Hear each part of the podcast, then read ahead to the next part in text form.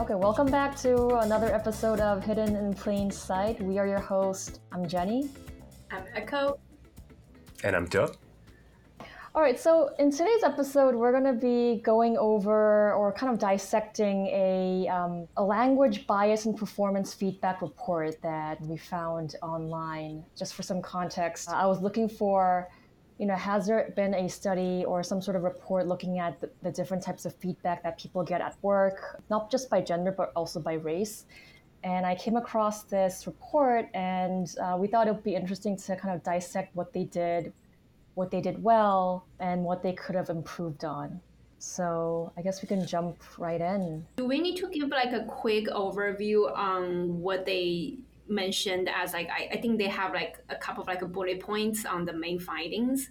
So at least like audience are familiar with the content. Okay. So the report was written by a, a company called Textio and echo could probably speak more to this because she actually got a demo from the from this company but it's a, a company that specializes in managing performance feedback. But echo could you tell us more about you know what you know about Textio? Yeah, um, it's a it's a third party um, small tech firm that specializes using like NLP, like natural language processing, looking to the talent practices, in, including like hiring. And I think um, in the past where I got the demo from them, trying to see uh, how they use their technique to identify some of the bias in the employer's job postings. So make sure the job posting is getting unbiased uh, text so you can attract more diverse and be more uh, inclusive to your candidate. And um, I think in recent years, they also uh, apply a very similar technique. And uh, in this round, um, focused more on like a performance feedback that we all see and we all do in the company. Um, and this report is actually about that um, companies that you will see, uh, usually they publish research report in order for them to get more clients. So some of the content that they publish, it's very interesting, but definitely like a disclaimer that we do not get any promotion from them and nor do them um, ask us to do a promotion on them. Thanks for providing that context. I think it's very helpful for um, to set the stage for our audience. Another thing that I think we should do that might be helpful is to just talk about performance management in general and why and why we're talking about this feedback report. Yeah, I think one thing interesting that in the report they already also mentioned like why they started to dive deeper into this field. Um, I think one of the key connection they draw is about uh, employee retention. Because one thing they did trying to get to is when they were analyzing the performance feedback data, they realized the, the poor quality of the performance feedback actually shying people away. So they see people have lower intention at work and more likely to leave their job. So that's like a big statement that you're trying to put to draw people attention on why you need to spend to look at your performance feedback. Darko can see you're nothing. Yeah, I, I agree with the premise that they have. Like, you know, if you have like good quality feedback and you know what your goals are, you're more likely to stay. Uh, I'll go ahead and go on a limb and agree with that general statement that everyone else uh, probably would too and I think it's an interesting premise that they're going off of, like you know, showcasing like the information that they have access to, uh, could potentially lead to that. And what would you say your experience with feedback has been um, in the workplace? Um, most feedback I've gotten is kind of mediocre, or like things that I've like already known, or um, it wasn't surprising to me. So, like for me, you know, I, I, guess like there's that situational awareness where I knew what my maybe my weaknesses were already. I didn't need like someone else to point that out to me. In the workplace, like I, I would say like maybe I got like mediocre like feedback, but it like I, I knew what I was getting into with that. What about you, Echo? Uh, I think I actually do think I got a lot of good feed, feedback along the, my way, like in my uh, through my career, but oftentimes it's not in the written format meaning like i actually heard a bit more constructive and um, quality feedback through my conversation with the other person and this person did not necessarily to be my boss whether or not the written feedback is a reflection of the same quality I receive, probably not. Um, I see some people put more effort into the written format, some people are care less about it. I do think the, the missing link they probably haven't been able to uncover is the linkage between the career development and the the quality of the feedback. And then how does that gonna lead to this person gonna stay or uh, leave? Because I almost feel like they they they trying to see that linkage, but because the data um, they received is not designed in a way that captures this more systematically. Um, but I can clearly see the the feedback loop on the one's career path and then on the person's intention to stay. Okay, so you're just ju- jumping right into the article. So I guess we could just jump in and. Well, wait a second, Jenny. What about you? yeah, but what about you? I was going to ask. Uh, I thought I was gonna um, be sneaky about this and just nice try. go into the article. Um, so I've been I've been pretty fortunate with feedback. I, I think I've gotten pretty good feedback from my managers, both present and in the past. And I, I think a part of it is I'm very proactive about asking for feedback and opening up the conversation with what I'm good at and what I need to improve. And I think that kind of makes it an easier conversation to be had for um, the the manager. Mm. Yeah. I love that. Like, I, I love that you're in constant communication uh, and you know going in. And you're right, like, good actually feedback. That proxy really should be that. Like, you should know throughout all this time. If you're surprised by anything on your performance appraisal, like, it's it potentially mm-hmm. feels like retaliation at that point if you don't know about it because it's this buildup of all the stuff you've done throughout the year right? So if you don't know about this or don't remember that that shouldn't, yeah. Yeah hopefully people remember what they do or didn't do within the year. Or you get feedback that is just not even surprising just underwhelming. So there's you learn no new insights and you walk away from that meeting being like huh what was that about? Yeah, yeah. Or the fact that, you know, some people are trained managers and they're giving feedback just to give feedback. And that is just a, a, a whole nothing sandwich. So I think that's a really good segue into the report. The report's premise is basically feedback is difficult to do, not a lot of managers are good at it. And uh, and we'll get into this later, but it's even harder when there are things like gender and race at play. So where do we want to start? Yeah, can I just say this is like um, like to describe this to our viewers and of course, or sorry, our viewers, our listeners, uh, so they can't view us. This is more like a business report where they're giving us uh, executive summary and key findings. It's quite different from the other readings that we've actually provided uh, to our listeners in like academic articles and HBR articles. Uh, so it's kind of to the point and has you know graphs here and there that will kind of bring people along. So it's a much um, easier read, uh, I feel like. Um, but then Pi has like less information than what um, I'm more comfortable with. So we'll, we'll dive into that later though. But uh, more so like a business uh, report. That's a good. That's a good point. Um, and you know, uh, the the problem is a lot of managers and leaders are going to be looking at a report like this. They're not going to spend time reading dense, you know, um, empirical studies uh, combing through statistical analysis, they're going to look at something like this. So, so being able to parse out what's insightful versus what you should take with a grain of salt, that's going to be a really important um, skill to have as a manager. So, the first word we can start with, or the first area that we can look at, are the personality words that people use to describe Asians. And just for reference, uh, they looked at four different groups white, black, Latino, and Asian professionals. So, Asians were described as the, or were the most likely group to be described as ambitious compared to, for example, black employees. So, I think we can start there. I actually I got a bit of a confused on that one, and probably also surprised is the word.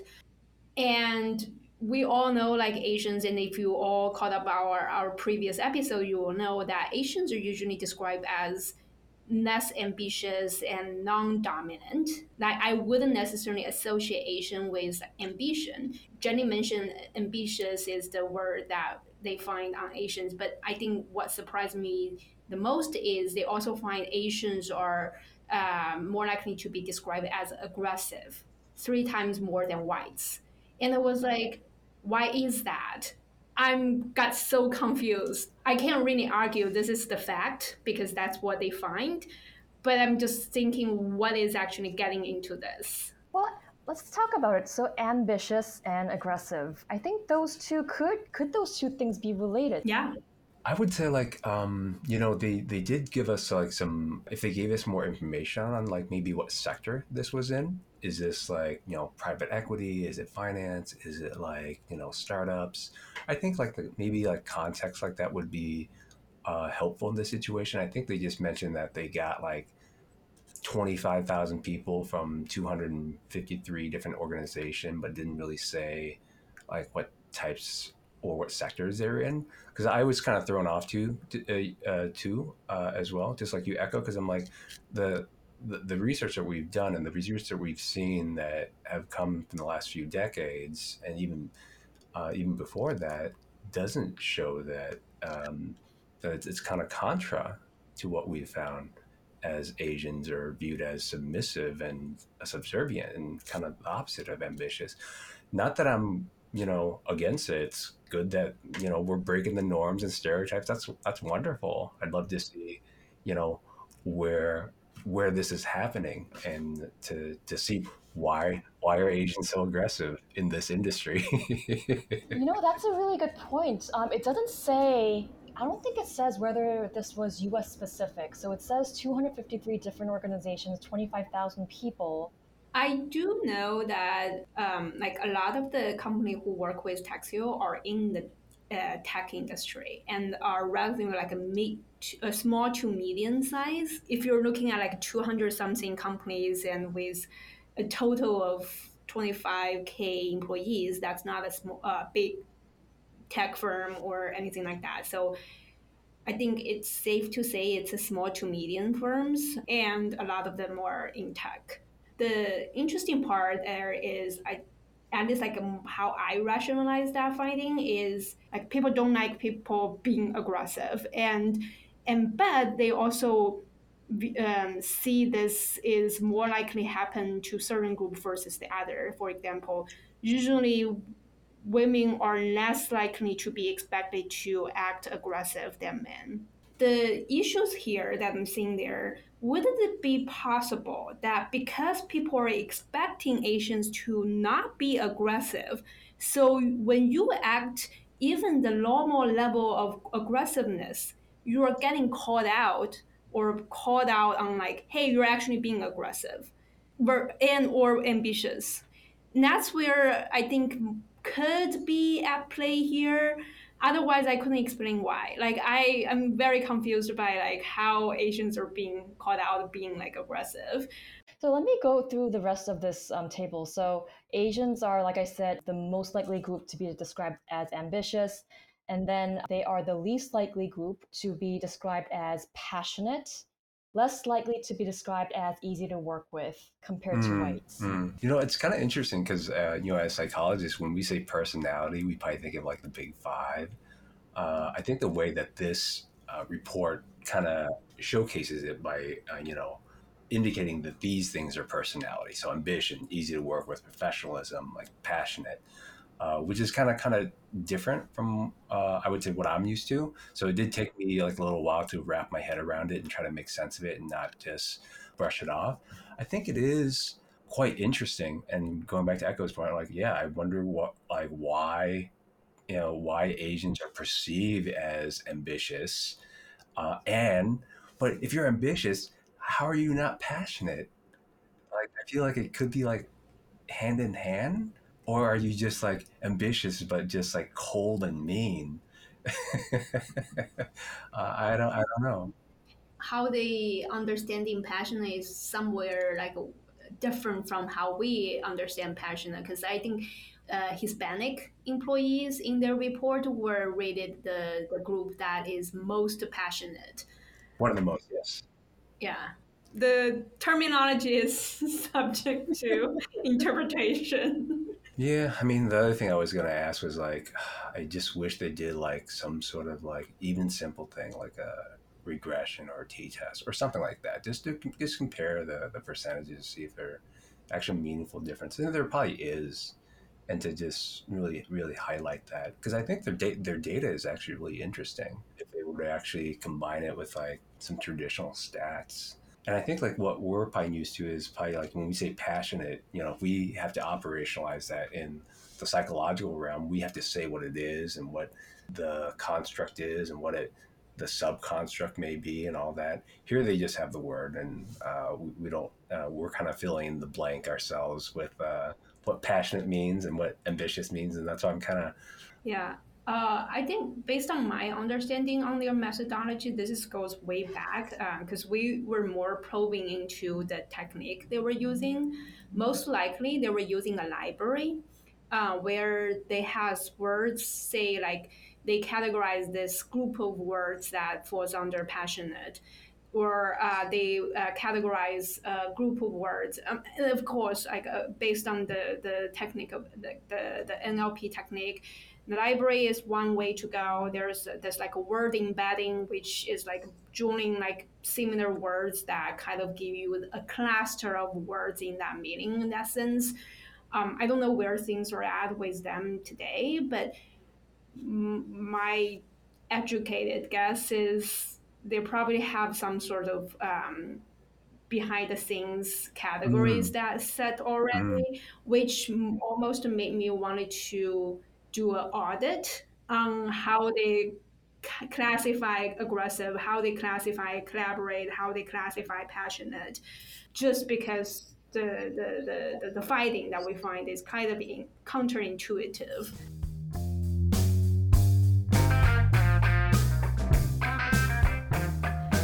Another area that I wanted to bring up was just how disorganized the report felt at times. You know, they were drawing from several studies, but it was kind of hard to tell like which study they were referring to.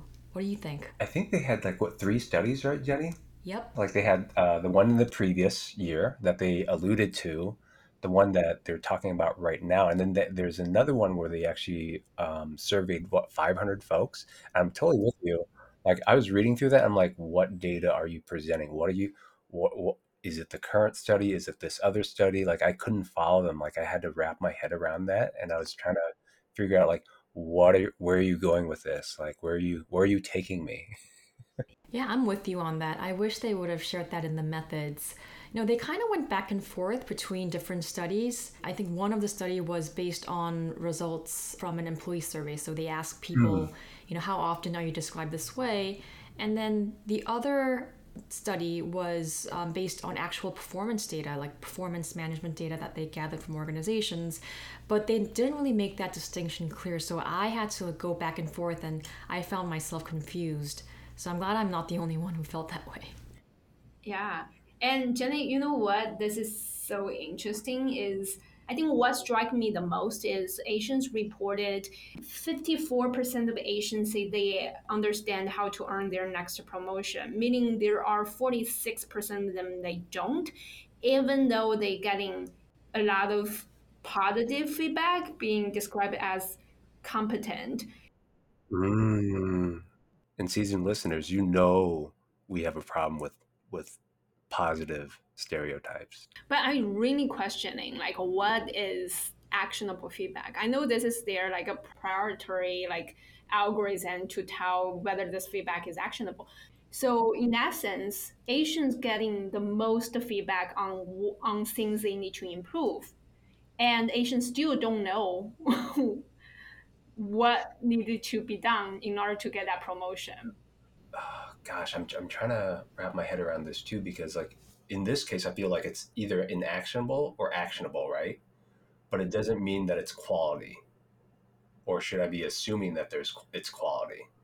Should we just call them and clarify? We get really confused by your report. just make sure that we're understanding what you're trying to strike the point here. I want to second. Can I second that?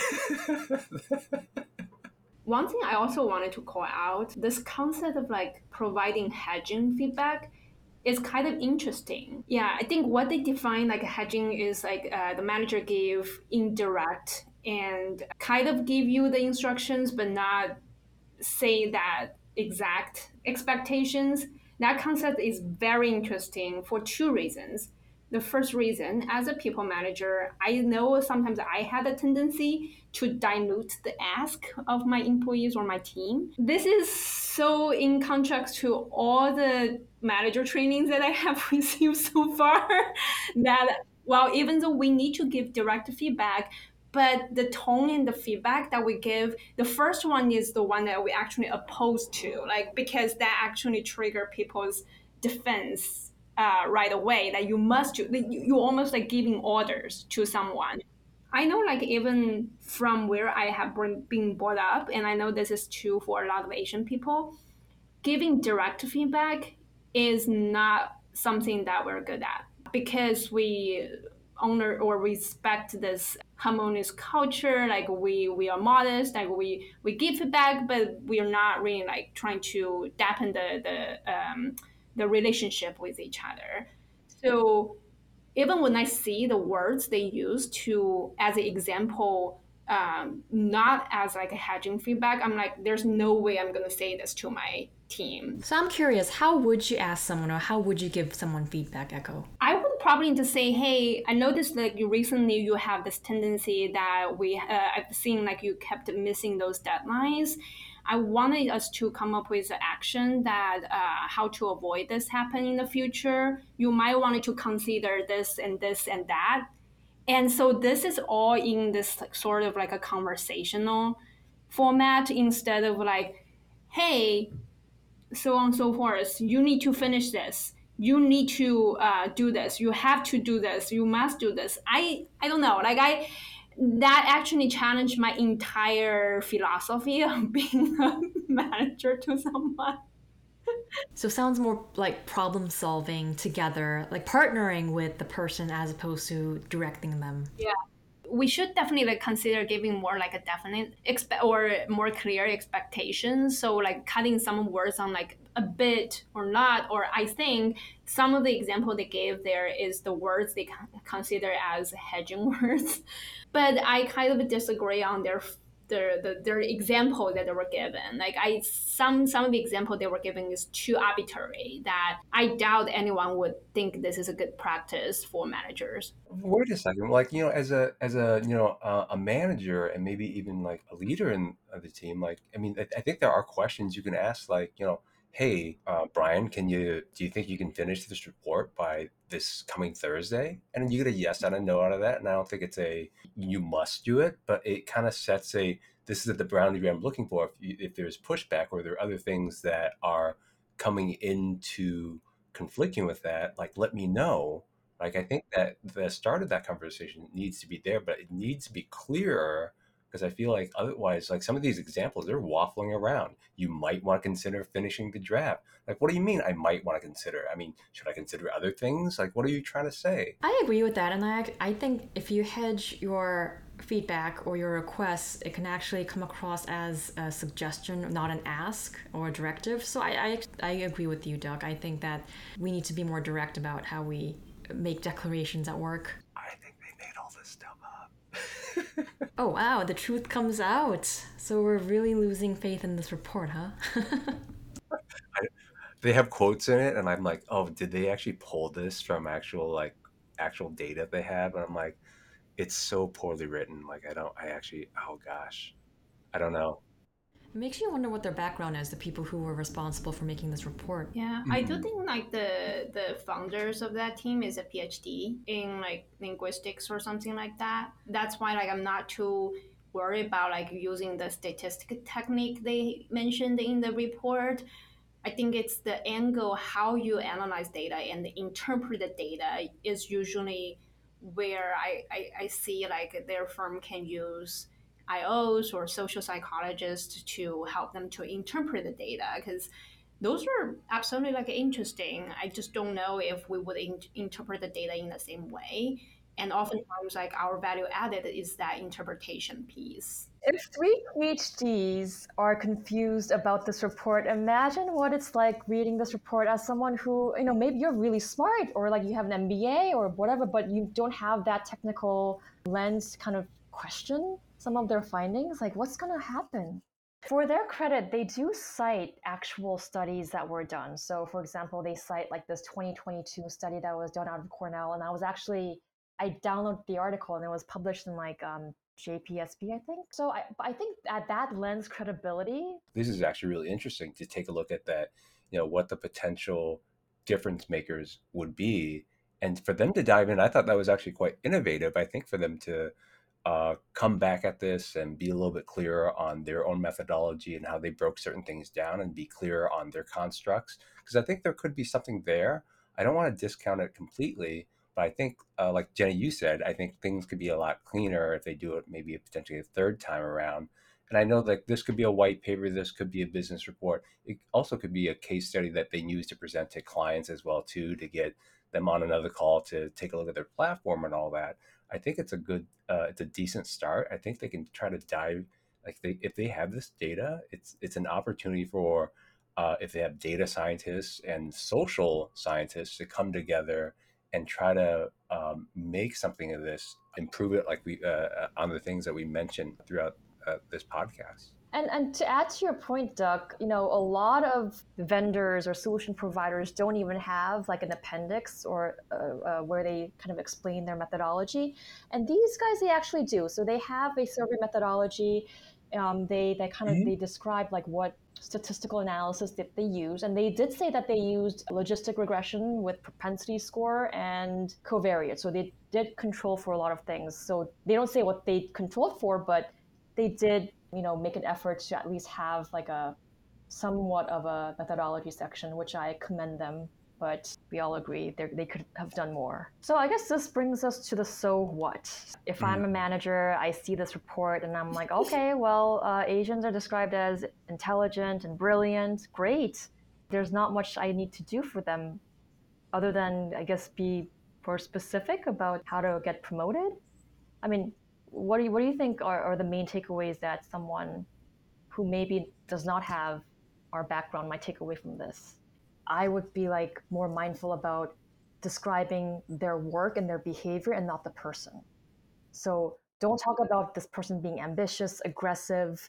Just talk about the work that they do and try and do that for whether you're managing a white employee, a black employee, an Asian employee. And I think potentially, and this includes myself, like maybe that will start to uncover biases and words that you tend to use for certain groups? Gosh, I would say like I'm I'm with you in that like I, I don't think terms like brilliant and genius that show up on my performance review will actually help me out that much. I for me what I've done in the past is I actually write logs of what this person like what you know this person who was reporting into me did right and how I either know reinforced it or if something this person did wrong and I had to fix it and how this person continued to do it right and then write about that it became like from um, every other week to like a month and then i kind of had those stories that i had ready when the time for the performance appraisal come around. I actually had tangible examples of things that i wanted to continue to happen things that I didn't want to happen and where I see this person's growth going should they continue and whether they want to have conversations in that or if that's not something they're interested in at all we stop the conversation right there. But for me it became like like uh, biweekly logs and monthly logs of people's behaviors in the workplace you know and potentially things that they can do that i know of and it, and it may not happen uh, granted, this is a startup, and always a lot of things were up in the air. I also let that person know that as well too, because it's it's very real that you know things can just all hit the fan and it all goes to, to shambles. Um, but I think folks who are in management, I would say take good notes on your subordinates and you know give them good feedback. I think that's a really good actionable item that anybody can start doing. You know, start taking notes. It doesn't have to be a dissertation, it doesn't have to be long, but just write down specific examples so it, it's easier to give feedback uh, to your direct reports when you have examples on things that they did well and then things that could be improved. like actually when we do interviews too, when we take notes on interviews, it's like, you know, we, we try to take it on behaviors that people exhibit and not necessarily how how how they did it, whether they were like frustrated or whatnot. Because sometimes that does come through, but it's one way for us to uh, even you know anchor ourselves because we know the biases are there. But that's that those are interviews. It's totally different from like performance appraisals, but whatnot. But it's it's good to be able to write it down and then come back later and say, oh, this is what this person did this week, and it was great because it made all of these other things happen. And I think like, people hear that, like, oh, you remember? Like, yes.